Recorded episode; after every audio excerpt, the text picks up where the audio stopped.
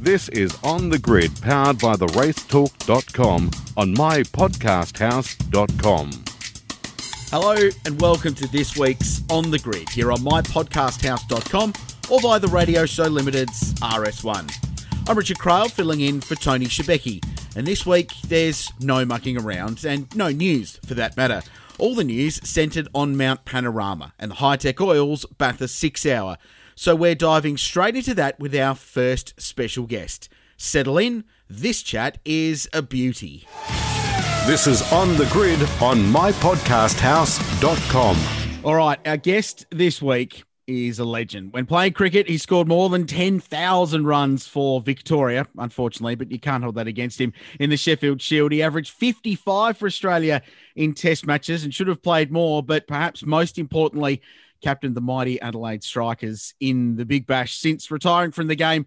He's gone on to be a gun commentator on the screens of seven for their test match and Big Bash coverage. And this year, best of all, he's joined the motor racing team. We can welcome to On the Grid the great Brad Hodge. G'day, Hodgie. Richard, how are you, my friend? Really good. Mate, it's lovely to have you on. Thanks for jumping on board. Um, did you enjoy your weekend? Oh, yeah, it was pretty cool, actually. It was pretty special. Um, Oh, look, I'll be honest. I'm not sure who worked harder. You doing your six hours flat straight, or me working from six in the morning till six at night. She was a, it's a hard slog, wasn't it? It's a really cool event. Um, a lot, a lot of excitement. Uh, the anticipation that I had going up to Bathurst for only the second time was still as cool as the first, and you know the racing was excellent all the way from TCR, GTS to you know the production car race it was simply awesome, mate. I loved it. Now, I think, sorry, Rich, I was going to say the piece of Logie nomination worthy television for 2021 to date has to be the Lego Challenge. Seriously, how sick did that make you? Because we've we've posted up in the race talk on the power rankings for the weekend. That was a rad bit of TV. Mark, good to good to hear from you. Yeah, I uh, I must admit I was pretty crook at the end of the night. I um I hit an absolute brick wall. I, str- I was close to throwing up, I must admit, on the second lap.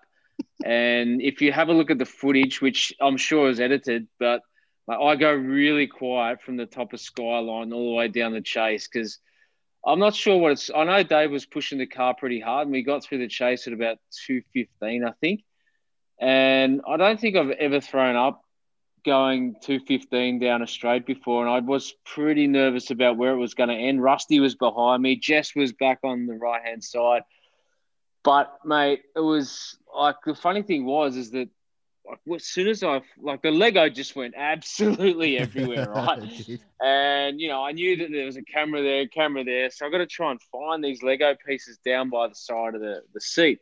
As soon as I lift them ahead, and dove through this thing around the corner, man, I was just, I was so car sick and I really struggled. But what a fun piece of TV, eh? Like it was pretty cool. I know Jess was a bit green after it as well, um, but good fun. I wish the Lego hadn't been there because Dave, to be honest, absolutely thrashed the pants off this safety car. There was no brakes left on it. The tires had just been scrubbed off. It was simply awesome. Yeah, I don't know if Hyundai knew what they were getting in for with that, but it was a great package.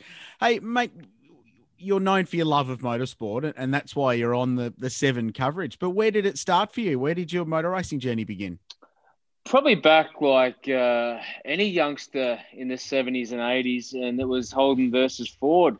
You know, Brock versus Johnson and Moffat and these dudes. And um, our family was a Ford family, so um, you know we were barracking for the number 17 but uh, I think it was it was just yeah. My family grew up, you know, generation Ford, Ford, Ford, Ford. And, you know, the Bathurst 1000 was such a huge event, a huge race. And, you know, religiously, we'd sort of watch it um, every year. And then it just sort of expanded from there, actually. So, you know, I started, and then even when I went over to play cricket in England, you know, followed Formula One, which is really cool being in that time zone as well. And then some touring cars and some different categories. So that's sort of how it started, Rich. I mean, you know yourself that when you go over to Europe, there's so much motorsport, and um, I think it's the I think it's not the yeah Euro the Euro channel itself just has motorsport flat chat non-stop. So it's pretty cool just to be able to learn about what it's like, and then um, and then come back here and then yeah follow supercars for the generations and then as as a sportsman you get to meet you know fellow sportsmen along the way and you just take a personal interest in how they're going and what they're doing on the racetrack and and that's where it sort of grew to and, and here we are seven luckily took the production and um and found myself crossing over from cricket to motorsport which I'm not sure that's ever been done before, but I'm, I'm pretty excited that that has happened. But um, yeah, I love of both sports, but uh, it's a great, cool environment to be in. Well, I've got to tell you, the one crossover last year from cricket to motorsport was when Peter Siddle did the uh, Celebrity E Series and did yeah. a shout out to Richard Craill. and that was the highlight of R. Craill's 2020 by distance. It was decent. Yeah, I had him covered. I think Pete. He did a pretty good job. Like, look, that was an interesting, funny thing. So the E Series, like they took it pretty seriously, and I know I went and spent uh, probably six hours down at Erebus Motorsport on their simulator with Barry Ryan trying to get up to speed, and and he had me covered for speed. Oh, I'll say that without any promise in the world to say that I was any better. He certainly had me covered. So I think at the time he was punching out sort of low 206s and I was sort of in the 208s. And funny enough, first corner, of course, the chaos of E series, he just gets punted, you know, off the track in turn one. I just sort of cruise around the track like this, get the job done, pick, uh, finished second last. I got punted off by Craig Lowndes. and then they said, you know, just just roll through because it's a reverse grid, right? So I said, yeah, smart. I'll just start. I'll start second or third picked up a podium, and it was simply awesome. It was good fun. It was a really good fun time. What What is it about cricketers and motor racing? Because you're not the first one that's had not just a love of cars, but the sport as well. There's something in the the dressing room that you just start talking about fast road cars or race cars? What is it? I think it started with Michael Slater, actually. He was the first one, I reckon, to really throw his cash around and splurge on a Ferrari. So um, I think that uh, I was I was pretty close to Slats, um, and yeah, I think that I think he started the revolution. And then Warney got the white Lamborghini, yeah. and uh, I think it started from there. Then Michael Clarke sort of jumped on the bandwagon.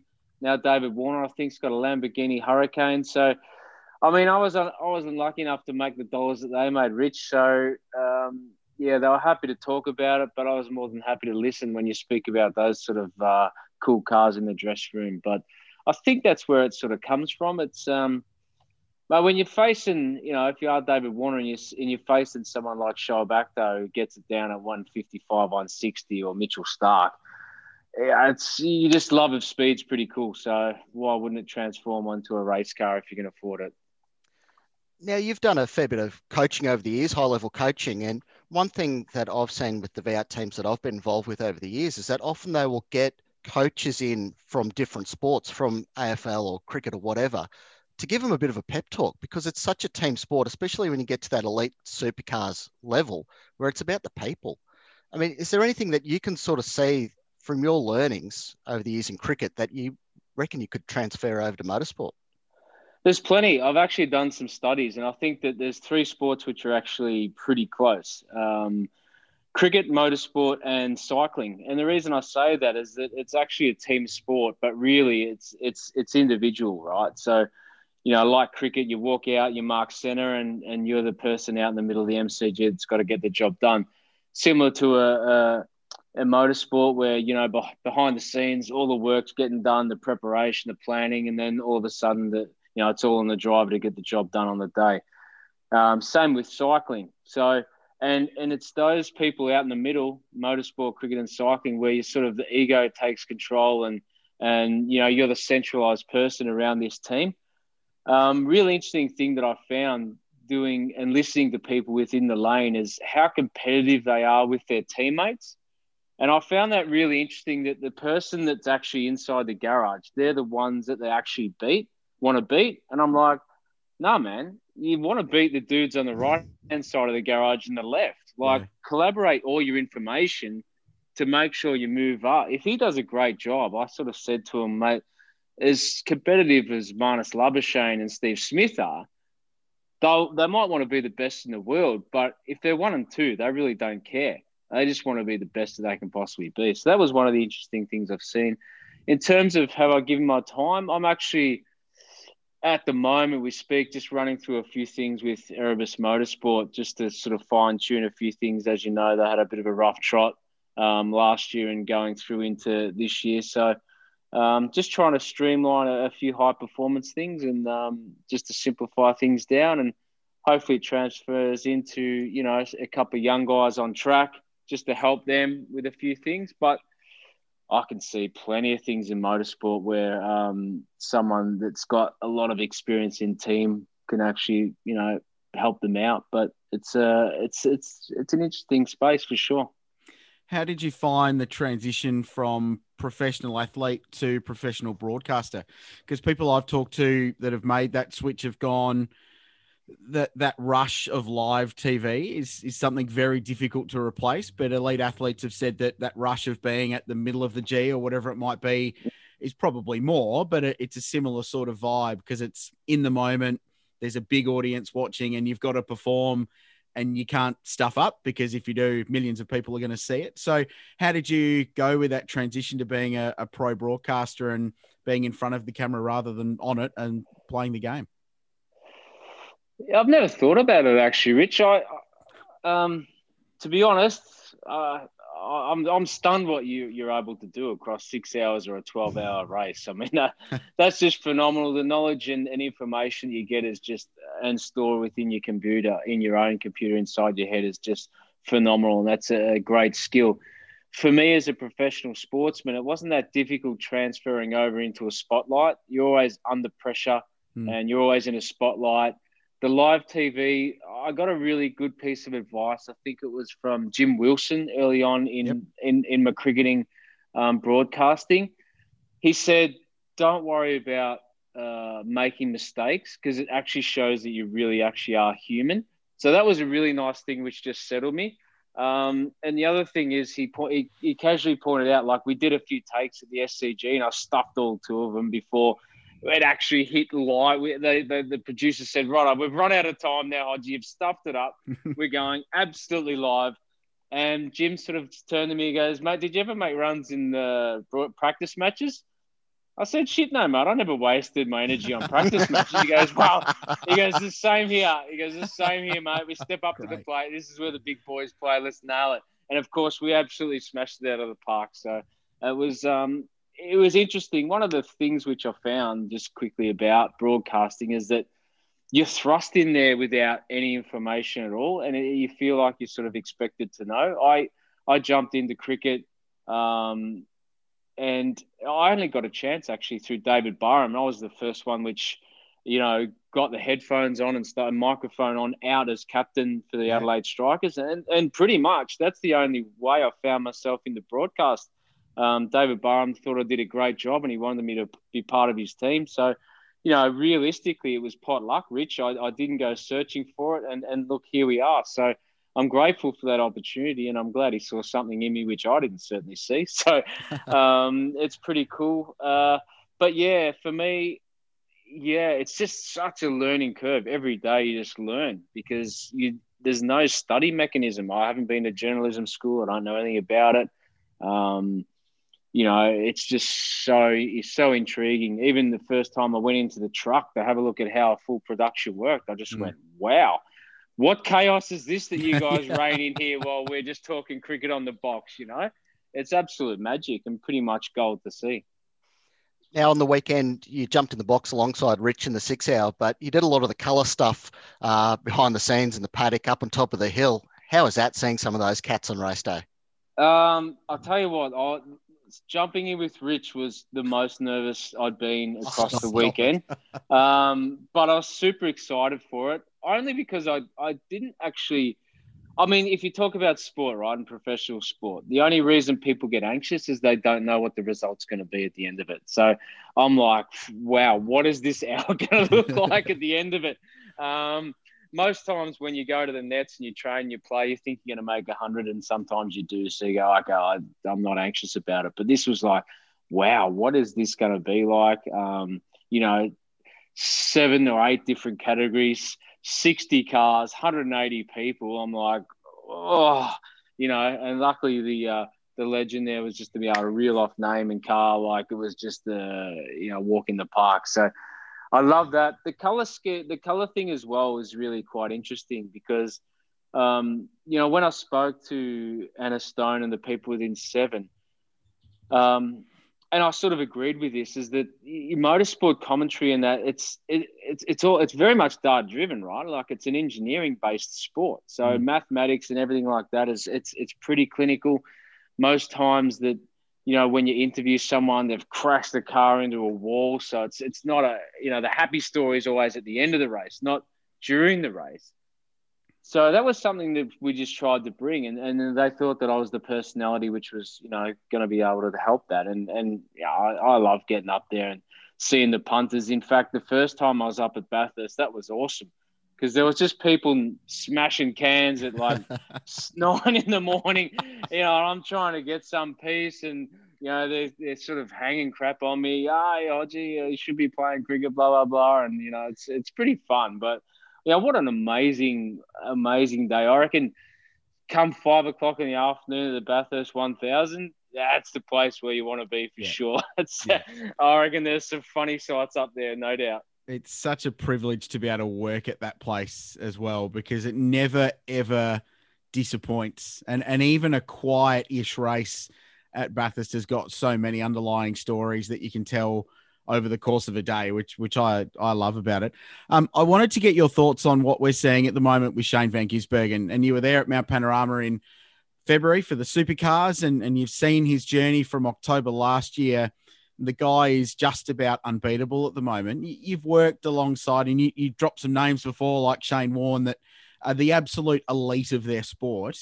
Uh, Shane has to be in that conversation, doesn't he? Even for a bloke that's in his early 30s. Absolutely. And I think that's the funny thing about it is that when you reach your 30s, you do actually become, in your own mind, completely professional. You've just ticked over probably 10 years of racing or – you've done. I was interested to hear what Daniel Ricciardo was saying as well about his you know first steps into Formula One. We all think we're superstars and we all think we can get the job done early, but the reality is, is we can't. We actually, you know, need to learn. We need to evolve. Shane Van Gisbergen, to me, like when I've watched him, um, and you know, when he took that criticism, I think it was during the GT race in the 12 hour. And yep. you know that dude, I can't remember the name of him, but he said, you know, what a stupid performance, and he smashed the, I think it was a Mercedes into the wall or McLaren, one of the two. And ever since then, I, I get the sense that he walked away and just said, you know what, I want to show everyone that I'm just probably one of the best drivers in the world. And looking at him as a professional, a he looks miles thinner than he was back then. So he's obviously take he's obviously gone right. What's it take to be a professional? Um, he's a clear student of the game as well. Like he studies data, engineering, knows about it. And then obviously very, very calm and relaxed racing across a number of different categories. Putting himself under pressure is really just getting him a space, a space to be where he is right now. And that is in the zone, which is called a state of flow. He just jumps in there and he's not even thinking about it. So he's in the absolute natural flow how you get there, it's a process um, of just working towards that state of flow. Now he's there, and it's just a matter of how long he's going to stay there for. You've been blessed with the Shannon's uh, series this year that the categories that feature have been awesome. There's been awesome racing from the TCR side of things, the S5000s, Trans Ams you've got a really good calendar of, of different categories that you're able to feed off there. It's not like you're having to make up something from some boring races. They've all been crackers, which I guess makes your job a bit easier at this stage of the ball game. Makes everyone's job easier, doesn't it? I mean, I must admit that. Uh, uh, no, I won't say surprised. The TCR racing's actually been awesome. Um, and and it probably helps when there's a couple of high profile drivers in there as well, like Chaz Mostert, Garth Tander, mm. uh, Lee Holdsworth, and then some real young guns, you know, fighting away. Jordan Cox. I mean, look at Jay Hanson's um, mm-hmm. performances as well. Even though mechanically he's had some issues and stuff, but he's he's parked it up the front most times. So that's really really cool. Um, S five thousand as well, aren't they? A serious beast as well. Yeah. Um, and I must say, I must, I love listening to Rich as well because his love for Joey Mawson is just phenomenal. So, and, and, and, strange enough, I know exactly why because I checked out Joey Mawson's Instagram page straight after he won Mate, that dude is absolutely ripped like hell. I don't, this, I don't know. He was doing these things on the bar, and I just went, "Yeah, I'm barracking for Joey Mawson every day of the week now." So that's cool. I cheer him on because he's a good driver, Podgy. That's the only Oh reason. yeah, but thank you. he's, He's, serious. I mean, all of them are pretty good, right? And um, yeah. and even like even the GTS, like there was some really good races too. You know, up at Mm. the up at Bathurst. So you know, Yasser Shahin chucking it down on the inside, coming down the chase just to get the job done. Like really cool stuff, and you know. It makes your job easier, as you mentioned, and it's great for the viewership. We've seen an increase. I think it's actually really good that Seven have jumped on board because it's increased the viewership doesn't matter whether you're watching on seven or the opposition it's just it's just great for your branding across any form of sport any form of broadcast and terrific numbers over the weekend on mate, especially as well. Almost 170k average for the whole race, uh, plus right? the TCR on Sunday. Yeah, super Wow. super numbers on mate, which is really really good. So yeah that, cool that bodes well for the future.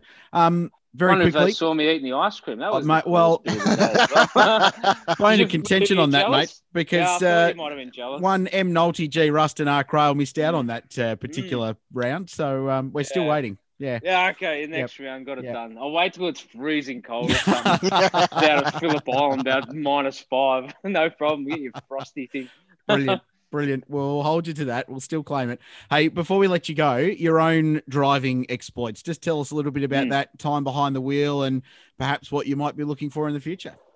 Yeah, future's interesting. I mean, you know that motorsport's financial, right? So it's it's quite difficult to put together exactly what you want. Um, but I've got some high ambitions.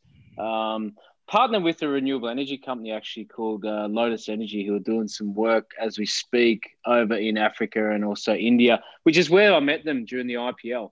Um, they're building sort of six smart cities, and together we sort of. I spoke to the boss and I said to him, you know, in my time spent in motorsport, one of the most interesting things I've found is that there's no clear pathway uh, for motorsport. It's it's a little bit sort of you know there's no tr- pyramid triangle type style as Mm. in cricket or footy where if you're good enough you'll generally make it. You know, cash certainly comes into the equation, and so we're sort of looking at building um, a little program of sponsorship for some youngsters. So if if all goes well, that will certainly play out. Um, so I'm hoping it comes through. Personally, myself, yeah, I, I, need some financial things to work, but I've certainly got some ambition to, you know, race maybe in uh, GT Trophy or even uh, Porsche Challenge. You know, that'd be pretty cool. Um, but you know, wife and kids are over there, and she's definitely a no-no. So I'll turn it around for him. It's one of them things where you just do it right and apologize later. So Yeah. we'll, uh, but um, yeah, interesting. Like just coming out of the six hour, um, I just said to Jack Perkins and um, and Dave Reynolds, I said, man, we got we have to roll around in this thing next year. So yeah, they're keen as mustard. So we'll make it work. And Jack goes, man, we've got to get one of them BMWs. I said, right, leave it with me. So yeah, there's um there's some pretty cool ambition. Um, and you know to to broadcast inside the car, I reckon is even even cooler. So if we can pull that off, you know, that'd be amazing. So yeah, keep your keep your eyes and ears open and um, watch this space. One last one from me. As a long suffering Brisbane Heat fan, what chance do I have? Oh, Do I have any chance ever? No, You're that's my done. thought. I mean, uh, I'll tell you what. I, I mean, all we needed the Adelaide Strikers was Rashid Khan. I can't Yeah. believe it. So you got Mujib. You're halfway there. Um, I mean, what? How good are the Afghanistan players? Well, Bris, Brisbane Heat. But do you know what the problem is? Is that the climate's too good. You guys don't know. Um, you're just happy every day. So as as Southerners, like we respect the winter, and then we come out with a pile of energy to perform well in the summer. So I just get this feeling that you guys are just happy too much all year round. So you need to you need to toss the teal into the cupboard and and don't know what's the trick for you guys to be good. Maybe play at the MCG. That might help. Bring Lynny down here. Yep. Swap Lynny to the red or green and see what happens. Spoken Stop like a true Victorian. Uh, Brad, we really appreciate your time, mate. It's great fun having you on the Seven Sport team covering motorsport this year. Really looking forward to the rest of it, and I'm looking forward to crossing you, crossing to you in a car at the six hour next year and go and practice some Dick Johnson one liners, mate, and roll them out. That's going to be excellent. Well, that, I mean, that's the plan, right? I mean, that was pretty cool TV back when it was happening. Yeah. So, um, yeah, look, if we could pull it off, it'd be pretty cool. But other than that, um, I might have to just get a Porsche and come over to the bend and roll around with you for a while and see if I can get some skill first. That's the problem, right? So, I the the, uh, the plan, what we talked about, I said I'll just do. We might have to jig the rules. I'll just roll two laps around and, and have to jump back in the pit lane, and then Dave and Jack can just roll around and win the race. Simple. Someone's got to take it to SVG next year, surely. Correct. You know, That I'll sledge like- him out anyway. I can, pretty. uh, he hasn't been sledged properly yet, so I reckon I've got plenty under the belt to be able to get underneath that skin of his. I reckon I can do it for sure. That's super. That's another cricket thing that can come into motor racing, sledging. Mate, thank you so much for your time. We really appreciate it. Look forward to seeing you at Sydney in a few weeks' time. No, Rich and Mark, pleasure. Good stuff. There's Brad Hodge joining us here on the grid. This is On the Grid on mypodcasthouse.com. Well, Brad Hodge there, and that could have very easily descended into a podcast about cricket with a side of motor racing rather than the other way round, because uh, a group of cricket nuffies uh, chatting to a legend of the sport was very, very cool. What a talent, though. He's been such a cool addition to the sport. It's been really, really good to work with Brad this year, especially, and get to know him a little bit and um, see how he's coming on as a broadcaster of motorsport. Mark, he's um, he's great fun. Well, you've got to be worried as a broadcaster, professional broadcaster, that you've got people like Garth Tander that can go out there and Oh, win all the races and Yeah. then take your job. Now, you, all you need to do is score 10,000 shield runs and they'll also take your job. So Yeah, you've got I've to be careful nothing. everyone. I've Yep. got nothing at all. Uh, you were on the couch on the weekend reporting for the racetalk.com. Uh, what, what's your takeout from the Hi-Tec Oils back to six hour? Because on the ground, it was an absolute beauty. Uh, what was it like on the couch? It was good. It was entertaining. Um, the, the TV product was pretty good. And as you mentioned in the chat there, it rated well. A lot of people tuned in and uh, there was a lot of traffic on the website and a lot of people wanting to know what was going on. So that's that's really good for the event. And that just shows the difference what network television does for you. Uh, everyone was able to get access to the race nice and easily and um, rated well. The, the six hour itself, uh, a lot of safety cars, which really did upset the flow there. But Mm. Shane Van Gisbergen, he's just on another planet. Uh, I mean, not to not to talk down the efforts of Shane Smollen and Rob Rubis, but they're not A grade drivers. That was Shane Van Gisbergen that got that job done on the weekend. Yeah. And there was some combos out there, like the Beric Lynton and Tim Leahey car. I mean, they're both decent steerers of those things. Yep. And it was just SVG by himself overcoming that five second post race penalty, which was could have absolutely stuffed that race. I Yeah.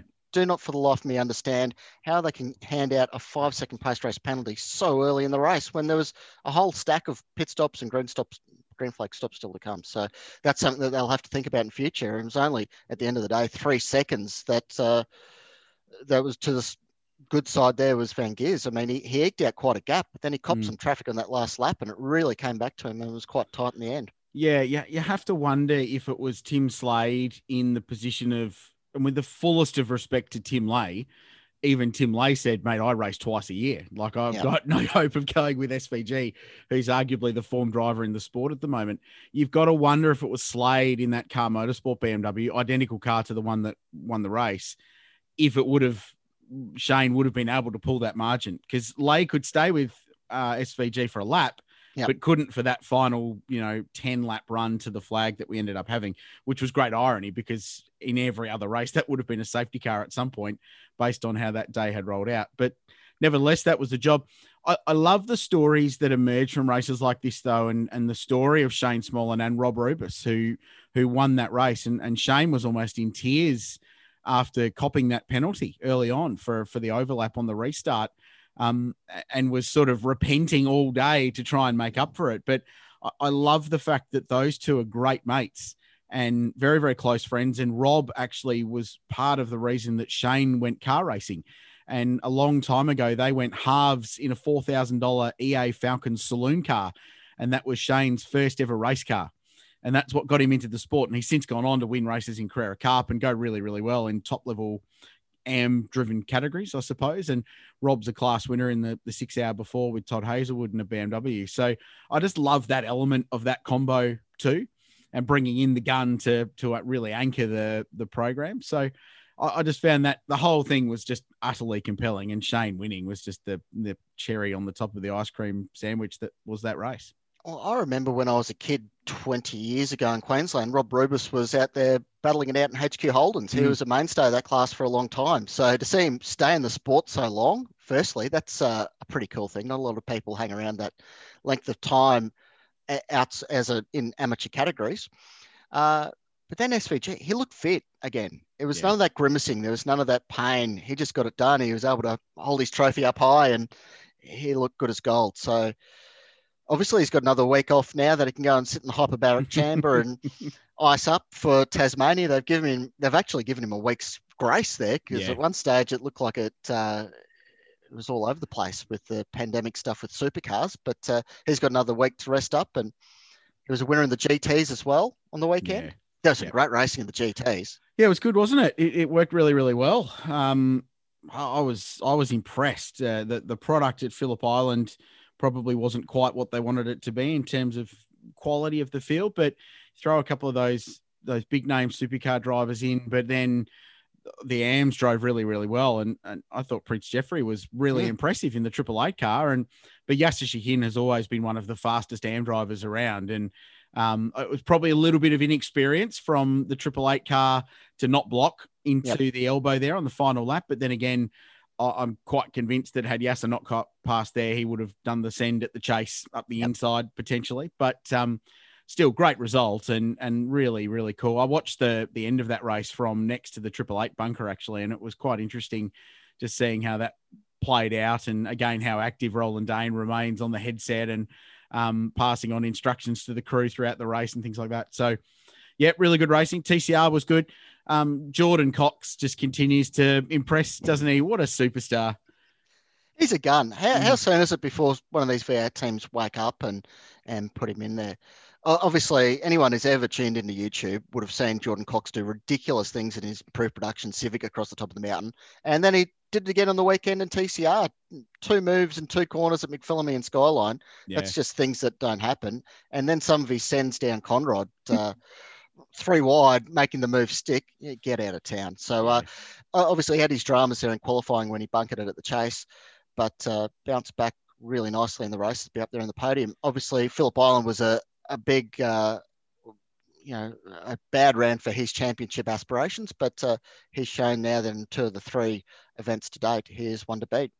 Yeah, he's a guy really making the most of his opportunity, isn't he? Getting a crack at a, a proper national championship for the first time, having a full on championship attack. And as you said, Phillip Island didn't go well, but certainly every time you turn the TV on, that Alfa Romeo with the bright orange stripes is somewhere near the front and doing ridiculous things.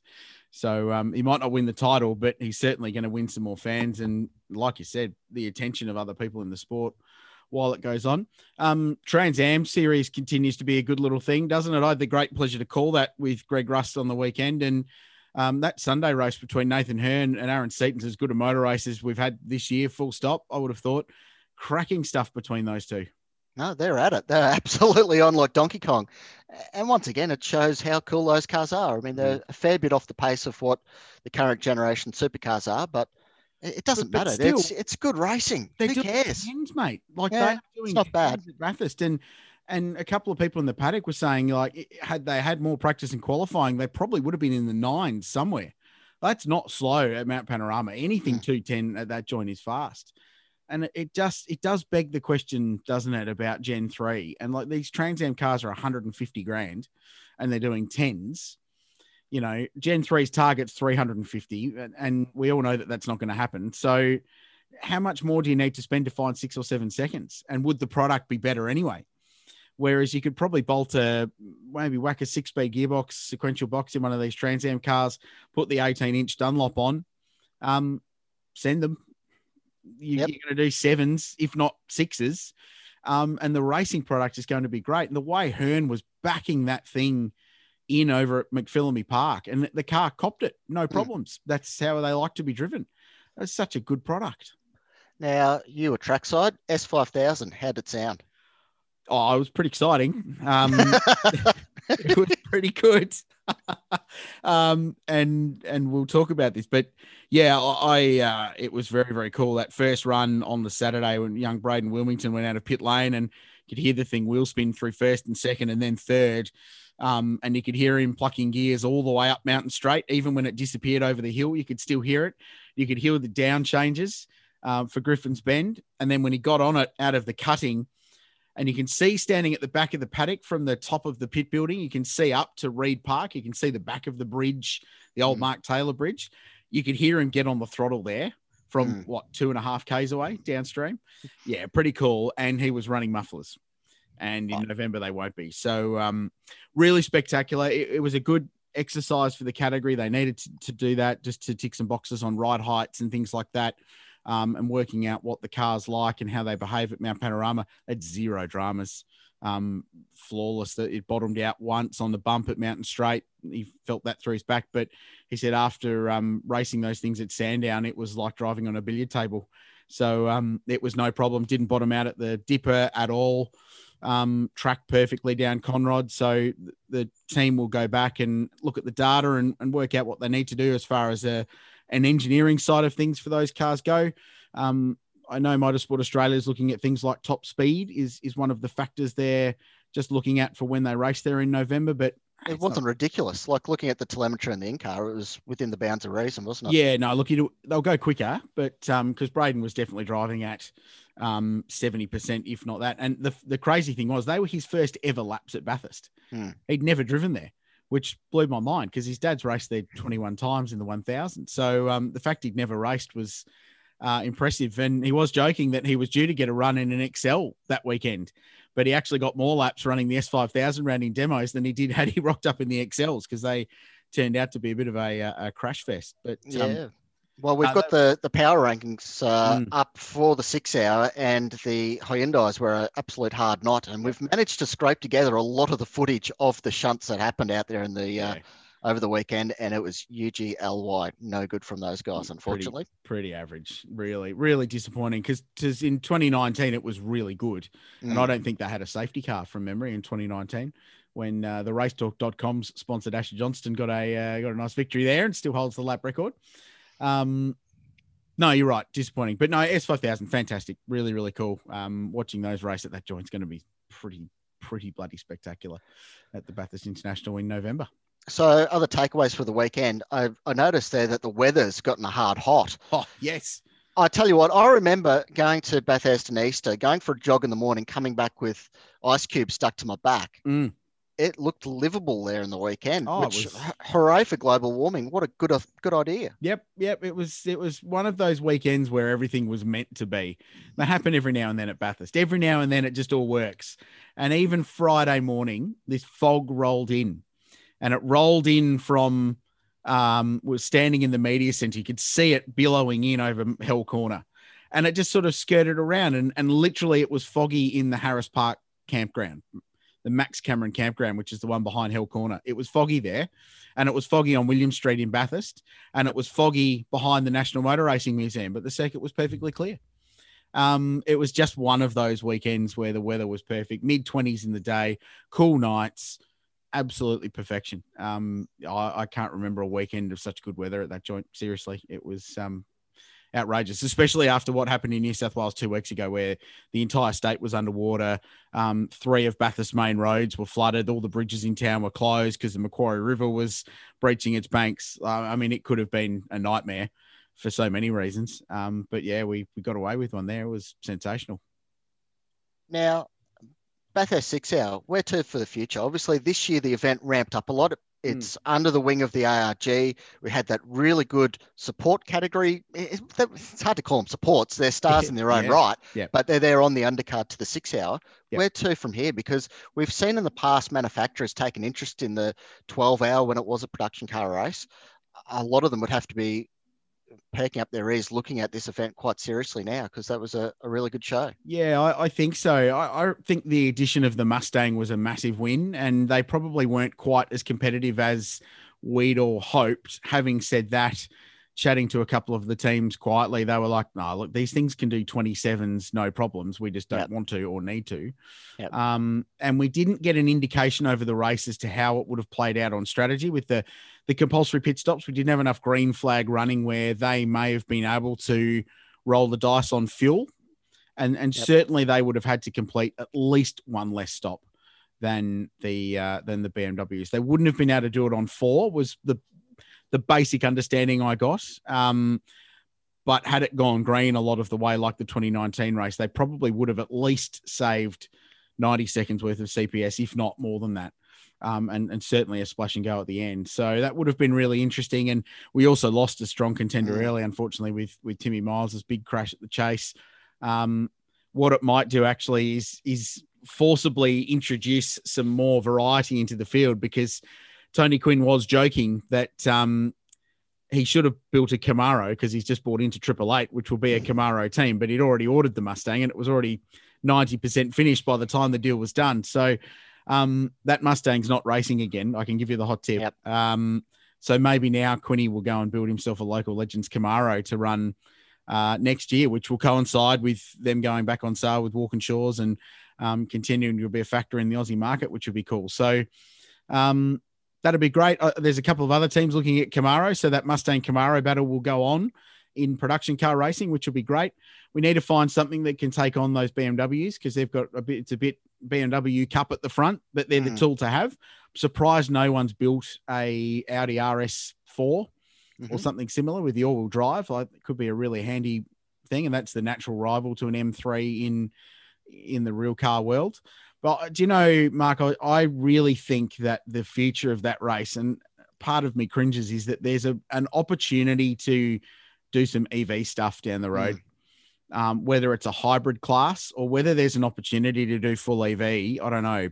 They at the moment they wouldn't be able to do the race on on a tank of battery, but um, Tank of battery. well, uh, what is it? A charge. um, but but who knows where it's going? Like, I mean, the goalposts keep moving with that stuff, and you've seen the like the Porsche Taycan. You know, you can go flat out Porsche spec and still get 400 k's out of a out of a, a charge on those things. So, um, one of those cars at that race would be properly competitive. Uh, Cast Um, your mind back, Rich, to the early 90s and the 12 hour, the Mm. original one. There was an EB Falcon out there running LPG, Yes. and it Yep. came in, they just changed the tank over, Yeah. the complete Well, tank over in a pit battery stop. change. Easy. Yep. Yep. Done. Quick change. Yep, hundred percent. I, I don't know that you, you could maybe you could remember back in the twelve hour they used to run Aussie GT for the first hour, and it was a bit messy. But maybe you run an EV race within the first say three hours. Two drivers have got to run. They do 300 Ks, maybe a little bit more, which might be right on the edge of battery. So there's a bit of fuel economy or battery economy in there as well. And and then you pull them out of the race halfway through. They feel like they can keep going, good luck to them. But um, and and get that green segment in. I, I think that's where the investment would be, certainly from a manufacturer point of view. But um, uh, yeah, it's it's really cool. The engine in the car that won was out of a wrecked BMW M4 um, that Beric Lynton leased to Smollen, Rubis, and Van Gisbergen. I don't think Shane had anything to do with the deal, but it was leased to them. It's a production car engine out of a road car. So there's still that road car crossover there, which I love about that race. It's so cool. Do you reckon a shunted BMW M4's had an easy life up to that point? No, I don't. No. Couple of high speed chases, maybe here or Probably, there. probably a couple of warranty jobs. Yeah, I've seen odd- that with BMW drivers before. Oh, Yeah. This is your sixth clutch, sir. oh, just just unlucky, I guess. Yeah, yeah. Few few quiet track days, maybe at Queensland Raceway every now and then. But no, it's good. Yeah, I- I'd like to see personally, without speaking from the event point of view, maybe a bit of a rolling age cap, perhaps. But um, even then, uh, a lot of those teams running the older cars are seriously looking at upgrading next year. They want they want to build something new, which is great. So um, I think as that race now it's got a really stable base to move forward. I I reckon it will naturally evolve to um, to have new cars, and people will build new cars and run them. we, we talked about it last week, and you mentioned it on lap 17 that the most successful car in the history of Bathurst, almost Yeah. the uh, Peter O'Donnell's BMW 335i, it racked up 20,000 kilometres around Amazing. Panorama. Ridiculous. That thing's going on a plinth one day in the museum, surely. N- next to the Brock statue. Like Yep. seriously, that thing's remarkable. yeah, what a story, and and I love that as well. And and Pete, I, I had a great chat with Pete O'Donnell. He's one of motor racing's great gentlemen, and um, yeah, it, he was just so enthusiastic about it, and had no expectations about results. Didn't really care. They were just there to have a great time. And um and keep racing what is such a very very cool car with with great Bathurst history. I, I love that about that race. and one it of won the its class. stories. It did. They got a trophy. Exactly. No, it was cool. Very, very cool weekend. Loved it. Loved it. No, it was a good show on TV. Uh, and the, the whole Channel 7 production's really coming along. Like I said, there was a couple little technical things on Saturday, which they got on top of really quickly to their credit. And uh, and all the talking heads that they rotated alongside yourself during the race, it worked a treat. Did you like that? I, I, I did. I, I I've really not had did. much feedback on that. A No, bit test good. match crickety. Oh, it was, it was mint because I mean you were able to to follow the race and follow the strategies very well, which is what you do in those long distance races. Just nicely know how long each car's got on their tank and what their prospects are, which is great. But then there was all the different perspectives coming into the booth alongside you, which I Hmm. I liked. So yeah.